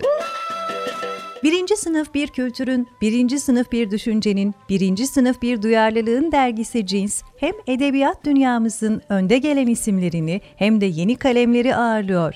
Her ay bayilerden ulaşabileceğiniz Cins dergi, dijital dünyaya da yeni bir kapı aralıyor. Sayfalara sığdıramadığımız kıymetli yazılar, merak ettiğiniz yazarlarla cins sohbetler, dergiden ekrana yansıyacak röportajlar ve tabii podcast. Şimdi sizleri Cins'i tüm sosyal medya mecralarından ve gezete.com adresi üzerinden takip etmeye davet ediyoruz. Reklam arası sona erdi. Efendim Türk Kahvesi'nde 3. bölüm yine her zaman olduğu gibi notların yarısına değinildi, yarısına değinilmedi ama tabii onların içinden böyle ben e, se- seçiyorum. Bu sahaf kısmını önemsiyorum çünkü gerçek bir kitap meraklısı. Bir de yemek kitaplarına da merakınız varmış galiba. Var mı böyle koleksiyonda iyi bir yemek kitabı? Tabii tabii. E, ben de Şimdi ilk yemek kitabı biliyorsunuz e, Mehmet Kamil'in 1848 e, Melcetül Tabahin Ahçıların Sığınağıdır. Bu şeyin çevirdi e, Süleymaniye Kütüphanesi'nin Evet. yayınları içinde yer, Evet, yer alan orada kitap. Çok güzel aldı. basmışlar evet, onu. çok güzel basıldı. Ee, ilki odur. Ondan sonra onun türevleri vardır. İşte Ayşe Kadın, Fahriye Nedim vesaire böyle böyle gider. Ee, evet ben meraklıyım. Yemek de yaparım. Pişiriyorsunuz. Ee, Var evet, mı böyle yani- bir spesiyel menü? Şöyle söyleyeyim. e, ben bizim tatlı geleneğine çok meraklıyım ki ondan da belli oluyor. Estağfurullah. Ama aynı zamanda işte e, şeye de yemeklere de meraklıyım. Şu sıralar çok fazla yapmıyorum tabii. Buradan doğruyu söylemek zorundayım Zeynep. Tabii şimdi Zeynep Hanım evden hani yemekler nerede diyebilir yani. diyebilir. Ama e, şunu da söyleyeyim hem meraklıyım hem de ona da meraklıyım. Mercet'ün bende hem o dediği bahsettiğiniz baskısı daha önceki birkaç tane baskısı e, tıpkı basınla beraber. Bir de orijinali var. E, orijinalini de e, Türkuaz Sahaf'tan buldum. Emin Nedret İşli'den. E, ona meraklıyım. Adab muaşeret konusunda epeyce topladım. E, bu 1927-28 civarı e, yazı harf devrimi meselesi oradaki o geçiş dönemine e, eski yazıya ben Osmanlıca demiyorum eski yazı çünkü orada Türkçe biliyorsunuz Arap Biraz biliyorsunuz yazılan. da siz eski yazı zaten Boğaziçi tarihte E, biliyorum. için. Biliyorum. Tabii. Ben Günay Kut'un öğrencisiyim. Oo, E, hoca, yani Günay hocama hürmet edelim. Çok ısrar ediyoruz hocama. Ya Buraya ne olur getirin. alsanız. Vallahi Ee, çok istiyorum. Çünkü şöyle Güney Hoca'yı da buradan e, izlemiyordur ama yine de bir el sallamak, selam yollamak isterim.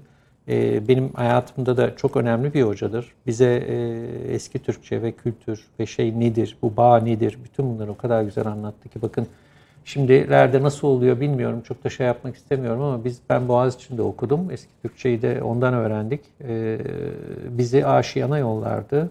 Aşiyan'daki mezar taşlarını okuturdu. Ee, ve de derdi ki el yazısı okursanız eğer, el yazısı okumayı becerebilirseniz işte o zaman eski yazı öğrendiniz demektir. Yoksa hani kitap harfleri tabii ki şey. Okunabilir. E şu anda da zaten neyse yani konu başka bir yere Yok gitti ama hoş bir parantez bu. ee, Yani tabii onu muhakkak ben çok önemsiyorum. Şu anda çatpat.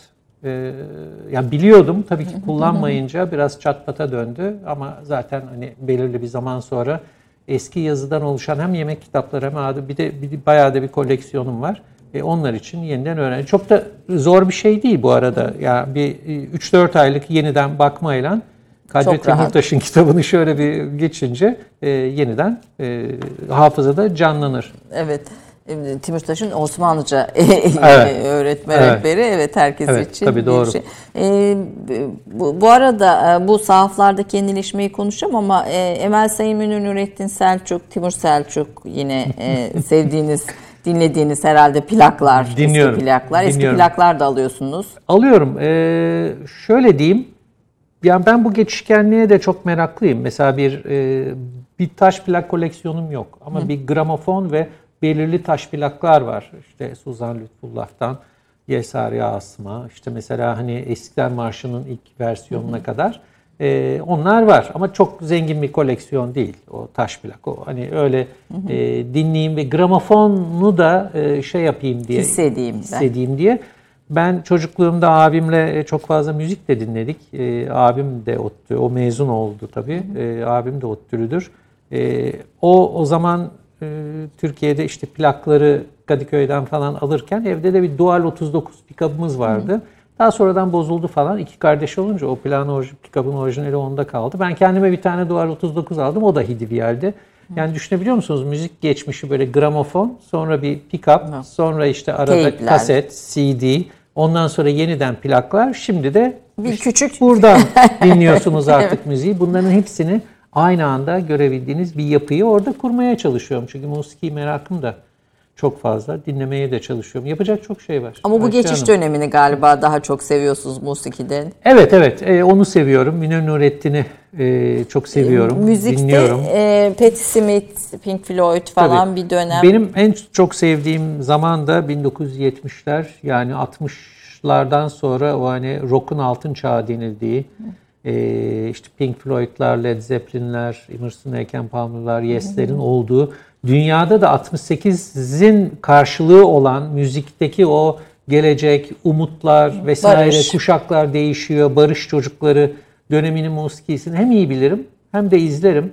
hem de yakın zamanda şöyle bir şey de yapmaya başladım. O zaman kaydedilen işte çeşitli teypler vardı biliyorsunuz. Onlarla e, amatörce yapılan kayıtların şimdi plakları çıkmaya başladı. E, onları da teker teker topluyorum yani resmi olmasa da. E, o kayıtlar var. E, işte stüdyoda bir şarkı nasıl oluşturulmuş, işte Pink Floyd'un o şarkısını ilk kim çalmış, sonra nasıl bir noktaya evrilmiş. Bunları da koleksiyonun bir parçası olarak Şimdi var mı deve? Yani tutuyorum. ne bileyim bir Patti Smith hayatta elbette ama yani Bakın bir, bir biz- Pink ben- Floyd yok ama yani var Şöyle mı o, söyleyeyim o, size. o barış o o yani çünkü orada şey de var dünya sistemine hakimiyet de var yani böyle bir romantik barışçılık yok. Evet. İşin realitesine yani T- Pink Floyd'un da vardı yani e, e, Teacher'a da söyler, Reagan'a da söyler. Yani bir, şekilde dünyada ne olup bittiğini işte uzaydaki silahlanmaya da tepki gösterir. Anlayan ve kavrayan şarkı sözleri vardı. Şimdi görüyor musunuz? Şimdi e, şöyle söyleyeyim, olduğunu söylüyorlar diyeceğim. Ama ben kendim çok fazla göremiyorum çünkü takip dediğinizde e, belli bir yere kadar sanatsal üretim ve bilgi de çok arttı dünyada. Hepimiz işte buradan bir sürü şeyi takip ediyoruz.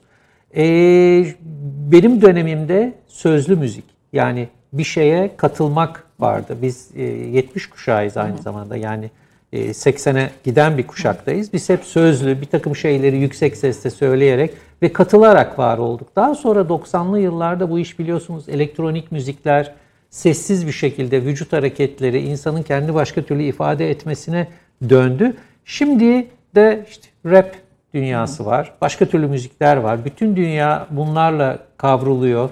E, Türkiye'de de öyle. E, müziğin yapılış şekli de değişti. Üretilmesi de değişti. Bugün şurada işte belirli bir şeyi telefonlarımıza yüklesek biz de besteci olabiliriz. Evet. Yani bu müziğin demokratikleşmesi arkasındaki- midir? Yoksa bu müzikteki kalite çıtasının inmesi midir? Artık bunun değerlendirme Ama kriterleri ne olacak? Çok tartışmalı Siz bir konular kültür bunlar. sanat üreticisiniz de aynı üreticisiniz aynı zamanda. Yani bu üretim sürecinde arkadaki fikri yok etmiyor ama bu teknoloji. Yani illaki bir arkada bir fikir var. Yani bir birikim var, bir fikir, yani bir yapan var yani. Hani Var bu süreçleri kısaltıyor.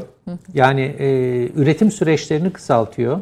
E, ama ne derece işbirliği, ne derece birbirinden etkilenmeyi arttırıyor? Bu konuda çok soru işaretlerim var. Yani düşünebiliyor musunuz? Siz bir arada yaşayıp bir şey ürettiğiniz günlerden eskiden gruplar stüdyolarda öyle kayıt yapıyordu. Şimdi bir partisyonu birisi çalıyor, öbürü öbürünü çalıyor. Bunları bir araya getiriyorsunuz ve ortaya bir şey çıkıyor. Yani e, bundan sonraki dönem büyük ihtimalle böyle olacaktır. E, ama bana yakın mı? Pek de yakın olduğunu Değil- iddia değil- edemem. Değil. Deyip Siz mikrofona e, da bu vurdum. evet, E, bu Ahmet e, Sarayın Orkestra Şefi Ahmet Necip Paşa tarafından bestelenmiş İmparatorluk Marşı'nın Ya- notasını bulmuşsunuz. evet. Ee, Biraz notaları toplama merakım var. E, Şöyle, şimdi diyeceksiniz ki peki nota okuyup şey yapabilir miyim? Hayır. Ee, O ayrı bir şey, nota okumak evet, bildiğim e, o kadarıyla ayrı. ayrı bir- Ama ben bunları topluyorum. Bütün bu yemek kitapları olsun, notalar olsun, o dönem kitapları, menüler mesela menü de topluyorum. Niye bunları yapıyorum? Çünkü bence o her bir yaprağın, her bir menünün, her bir notanın bir hikayesi var. Daha sonradan o hikayeleri ve onun önünü, arkasını, tarihsel e, konjonktürdeki yerini e, yazmaya çalışmak gibi bir niyetim olacak diye Bir yemek e, galiba bir lokantada şef olmak istiyorum dediğiniz de var yani hani bir Evet, e, çok zor bir iş. Hepsine son derece saygı duyuyorum. Hiç kolay bir iş değil şeflik. Evet. Ee, yemek yapmak hiç kolay bir şey değil. Ama bence e, son derece renkli, e, son derece e, üretimin çeşitli aşamalarına açık. Orası da bir mutfak çok aslında, zengin evet. bir şey. E, bir yemeğe domates de koyabilirsiniz, koymaya da bilirsiniz. Salça koymanın bir tartışma unsuru var. E, sadece domatesle yapmanın var, hiç koymamanın da var. Yani bu çerçevede değişik kültürlerin yemekleriyle beraber yepyeni şeyler yaratmak da hoşuma gidiyor. Ha, yapıyor musunuz şu anda? Pratik olarak hayır.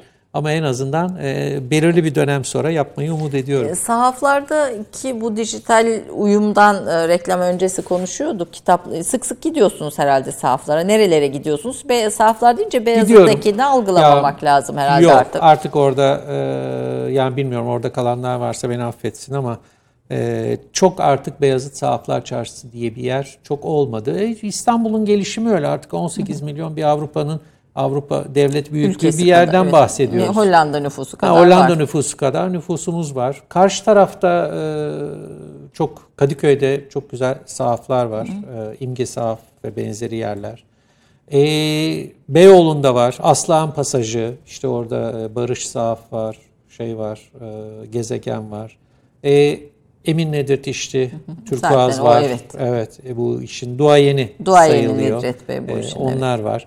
E, Fatih civarında e, Zeyrek Kitabevi ve etrafında Süleymaniye o civarlarda sahaflar var. E, ben mümkün olduğu kadar onları ziyaret etmeyi e, seviyorum. Hala da yapıyorum. Ama bakın işte teknoloji bizi nasıl etkiliyor? Bu yeni iletişim dünyasında neler oluyor? Şimdi hepsinin bir web sitesi var. Nadir Kitap diye bir yer var. Nadir Kitap'a girip sahafiye istediğinizi bulabiliyorsunuz. Valla biz çok severek kullanıyoruz nadir kitabı. Çünkü bulamadığımız bir sürü kitabı Hemen oradan buluyoruz. Kitantik var. Oraya da girebilirsiniz, bulabilirsiniz. Teker teker bütün sahafların web siteleri var. Oraya hemen onları koyuyorlar. Oradan da bulabiliyorsunuz. Ee, ve eskiden mezatlar yani kitap mezatları, müzayedeler şimdi bu pandemi döneminde de online'a taşındı. İşte daha bu notaların bir kısmını Artam'ın yaptığı müzayededen aldım. Yani Online'dan bir- mı aldınız? Evet, online'dan. Bir kısmını Nasıl öyle, oluyor bir online'da kısmını- mü- müzayede kitap? Bayağı normal e, müzayede yapar gibi. E, işte şey e, önünüzden akıyor belli bir süre ona daha önceden pay veriyorsunuz. E, o aktığı sürede de başka birisi pay verirse siz onun üzerine orada pay veriyorsunuz. Ve böylece süre bittiğinde de kimde kaldıysa o alıyor. E, bazıları da YouTube kanalı üzerinden yapıyorlar. O da oluyor. İşte 4 lira birisi veriyor, 5 lira birisi veriyor. Böylece bir grup zengin, yani zenginleşti gibi geliyor bana. Pandemide e, cirosu demeyeyim ama yani bu volümü ve ilgisi en fazla artan e, şeylerden bir tanesi de sahaflar oldu. Enteresan, kitapçılar oldu. enteresan. Yani yeni kitapçıları bilemiyorum. O konuda şey e, daha iyi bilgiler verecektir. E, Tur, e, şey e, Kenan Kocatürk ama e, sahaflara ve bu kitaplara yani sahafiye kitaplara ilginin arttığını gördüm. Çünkü ben o işin içindeyim. Kaç tane arkadaşım da benimle beraber e, bu müzayedelere katıldı. Katılın. Bir de Sohbet de oluyor orada. Kitap konusunda bakın. ne tanıyorsunuz bir yani Sahaf ki? aslında şudur. Sahaf ikinci el kitap satmaz. Sahaf dediğiniz bir sohbet insanıdır. Ondan bir şey öğrenirsiniz. Onunla beraber bu sohbette kitap hakkında, o alacağınız kitap üzerine en aşağı bir 10 dakika konuşursunuz. O zevkiyle beraber o sahaf vardır. Emin Nedret işte öyle değil midir? Öyledir evet. Yani siz de yakından Evet, tanıdığınız evet, için evet, söylüyorum. evet. Bu görgü e, kitapları filan da biriktiriyorum dediniz. Yani nerede ne var, kim ne yazmış, hani kimler ve nasıl bir kültür ve hayat içinden geçerek Evet. onları ortaya koymuş. İşte onun için Size onu anlatır. yeni kitapçılarda da e, herhangi bir kitabı ararken sorulduğunda gidip bilgisayara bakıp söylüyor. Gayet doğal. Günümüzde hiç kimseyi bu tip şeyler için kınamıyorum. Ama o nedenle de sahaflara gidip onlarla kitap sohbeti yapmayı e, belki de biraz hani nüfus kağıdı eskidiği için çok daha seviyorum. Ama bence Türk entelektüel yani her yerde entelektüel dünya içinde önemli bir e, nokta bu. Bu, bu kitap Doğru. sohbeti, kitap Doğru. sevgisini geçiren, kitap kokusunu, hissini geçiren bir şey. Bir de yapay zeka var. Siz de tabii kültür ya- e, üretiyorsunuz ve üretirken kararlar veriyorsunuz. İşte o resim mi olsun, bu resim mi olsun, o etkinlik mi olsun, bu mu olsun, bunu mu davet edelim, bunu mu edelim filan. Bir seçici aklınız ve bir kurulunuz Evet. var. Şimdi Evet. onun yerini yapay zekanın aldığı bir dünyaya doğru mu gidiyoruz? Eyvah Ayşe Hanım valla yani- korkayım mı bilemiyorum ama şöyle söyleyeyim olabilir. Yani dünyada bunun örnekleri başladı. Zannediyorum ya Macaristan'da ya Romanya'da bir Biennale'de böyle bir şey olacak. Ee, bir küratör olarak atandığını duydum, okudum. Yapay zeka Evet. küratör oldu. e, şimdi tabii buradaki değerlendirme nedir? E, nasıl yapılacak? Daha bunları çok fazla incelemedim. E, bana biraz uzak. E, niye uzak? Ben hala bu insan ilişkisinin e, hala seçici kimse o konuda karşılıklı tartışmadan etkilenen bir insanın olması gerektiğini düşünenlerdenim. E, bu daha verilerin alınıp değerlendirilip ortaya bir sonucun konulduğu dünyaya daha o açıdan mekanik olarak e, çok da alışkın değilim Yani doğrusu. kültür sanatı, matematiği olur mu? Ee, şöyle söyleyeyim, seçicilik açısından diyorsanız, küratörlük açısından diyorsanız e, olmaması gerektiğini düşünüyorum. E, yani hiçbir zaman bu Amerikalıların bir dengesi vardır ya işte bir tane kızılderili koyduk yanına da bir siyah koyalım onun yanına da bir şey koyalım. Böyle bir matematik çok fazla tutmaz. Hiçbir zaman tutmaz.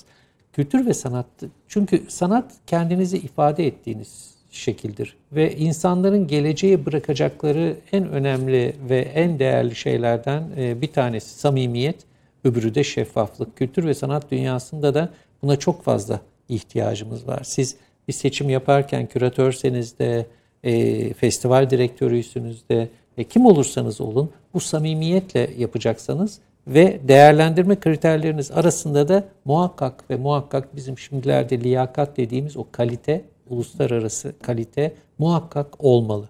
Bunları nasıl bir yapay zekada tanımlayacaksınız ve o seçimleri nasıl ona göre yapacak onu çok fazla Yani bilemiyorum. sevecek, sevmeyecek. Hani burada şu da etkili oluyordur. Yani hani bu bu bu sana evet güzel ama sevmedim. Yani bu subjektif yorumlarda Tabii, tabii, sizin tabii. sahanızda çok geçerli Çok bir şey yani. olmaz olur mu? Ben e, Yani benim fikrime uymadı. Bu da geçerli bir şeydir yani ve Tabii. makul bir şeydir bu, bu Tabii. sizin sahanızda ama bu yapay zeka ile nasıl olacak bilmiyorum. Bir Tabii. son bir bahis olarak e, kültürel diplomasi meselesi önemli ve siz de aslında kültürel diplomasiyi iyi iyi yapan isimlerden birisiniz. E, bir- bir sivil hayatta bunu yapıyorsunuz. Yani bir sivil olarak bir illa bir devlet görevlisi olmak gerekmiyor kültürel Hayır. diplomasi için zaten. E, bu yeni dünyada diyelim yeni değişen e, dünyada teknoloji, salgın hastalıklar bambaşka bir yere doğru giden bu dünyada kültürel diplomasiyi biraz daha geliştirmek için ne yapmak lazım? Ee, şöyle söyleyeyim. Ben bunda bir tane çözüm görüyorum. Bu da daha önce 2004-2005 senelerinde de bunu Avrupa'daki ülkelerle denedik. 2009-10 Fransa'da Türkiye mevsiminde de oldu. Uluslararasılaşılırken e, çeşitli ülkelerin kültür kendi şeyim için söyleyeyim kültürel diplomasiyi. Kültür kurumları arasında birebir ilişki. Ben başarıyı hep burada görüyorum. Bir kültür kurumu diğer bir kültür kurumu ile ilişkiye geçtiği zaman projeyi ortak bir şekilde oluşturup e, buna devletler, yerel yönetimler vesaireler ve siyasetten bağımsız bir şekilde o projenin geleceğiyle ilgili karar verirlerse ve ortada birinci öncelik sadece ve sadece o yapılan projenin içindeki kültürel değerler ve serginin kendisi ya da o proje neyse o olursa o kültürel diplomasi ile ilgili aklınızda ne varsa o daha sonradan başarılır zaten. Kültür turizmi gibi ele alın bunu. Kültür turizmi ne demek? Hani bu Kültür ve Turizm Bakanlığı dedik ya. E, kültürü siz hiçbir zaman için ya o turist gelsin diye yapıldığını düşünebilir misiniz Ayşe Hanım? Hayır. Ya Süleymaniye daha çok turist ziyaret etsin diye mi yapılmış? Yok. Bunların hepsini siz yaşayanlarınız için, o kentin insanları için yaparsınız. O sırada ziyarete gelenler de kültür turisti olurlar. Ya oraları görmek için can atarlar. E, kültürel diplomasi de öyle.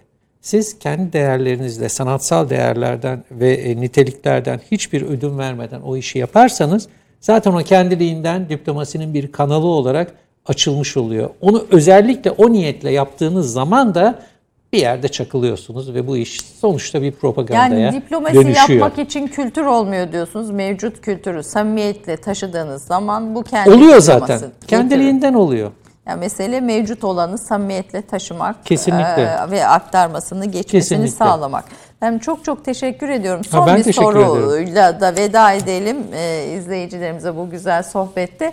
Bunca zaman bir sürü konuk ağırladınız, bir sürü insanla tanıştınız uluslararası sanat kültür çevrelerinde. En çok etkilendiğiniz isimler kimlerdi? Yani hani böyle bir bu şeyde de öyledir.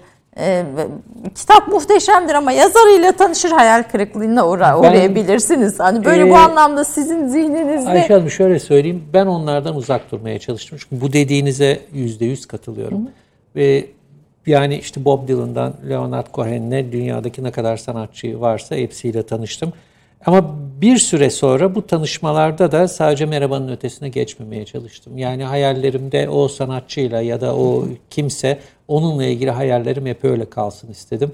Çünkü bir müddet sonra o sanatçının işte orada e, birisine bağırdığını ya da öbürüne kötü davrandığını gördüğünüzde e, o, o rolden çıkıp başka bir yere oturuyor e, ve sizin de hayalleriniz kırılmış oluyor. Siz nasıl yazarlarla çok o anlamda tanışmak istemiyorsanız ben de o şey yaptım ama bir kişi beni çok etkilemişti. Özellikle İstanbul konusundaki bilgisi e, ve bir kente gelmeden önce orada bu işi yapanlar ve o kentle ilgili topladığı bilgiler e, beni çok çarpmıştı. O da Leonard Cohen'di. E, kendisine bir İstanbul kitabı hediye ettiğim zaman E, bana dedi ki Aa, ben yani bu kentle ilgili çok az konuşan birisiydi. Bu kentle ilgili kadar çok okudum ki gideceğim yerleri de belirledim zaten dedi. E, beni de bayağı şaşırtmıştı. Şaşırtmıştı Çok, evet şaşırtıcı bir şey. Ben Ee, teşekkür ederim bu güzel sohbet için. Evet bir kültür sanat yöneticisinin arka planını biraz anlamaya çalıştık tabii yani bu böyle çok kısa bir kesit hayatınızdan. Ee, gençlere de buradan bir e, tavsiyemiz olsun. Kültür sanat yöneticisi olmak isteyen bu konuda eğitim görmek isteyenler çünkü büyük Ee, bir mutfağı yönetiyorsunuz. Çok. Şöyle söyleyeyim artık dönemimizde yok ama ben bir iki kelime atacağım ortaya. Ee, bir tanesi çok tartışarak, e, çeşitli fikirleri toplayarak karar versinler. İkincisi bu dönemde çok kalmadı ama sebatkarlık. Değil mi? Sebat Azim. etsinler. Ee, üçüncüsü adanmışlık. Ya adanmışlık tabii hani e, şey anlamında da değil. ama Kendinden vazgeç Yani değil. kendinden vazgeç anlamında değil. Na- ne iş yapıyorlarsa ona biraz kendilerini adasınlar. Ee, üçüncüsü de samimi ve şeffaf olsunlar bu kadar. Yeterli. Ha, aslında bütün meslekler için geçerli olan Tabii. şeyler de burada efendim. Çok teşekkür ediyorum. teşekkür Vaktinizi ederim. Sağ olun. ayırdınız, katıldınız. Bugün bir kültür sanat yöneticisinin e, arka planında ne olup ne bitiyor biraz onu tanımaya ve anlamaya çalıştık. Görgün Taner'in bu güzel sohbetiyle haftaya bir başka konukta görüşmek üzere. Hoşçakalın efendim.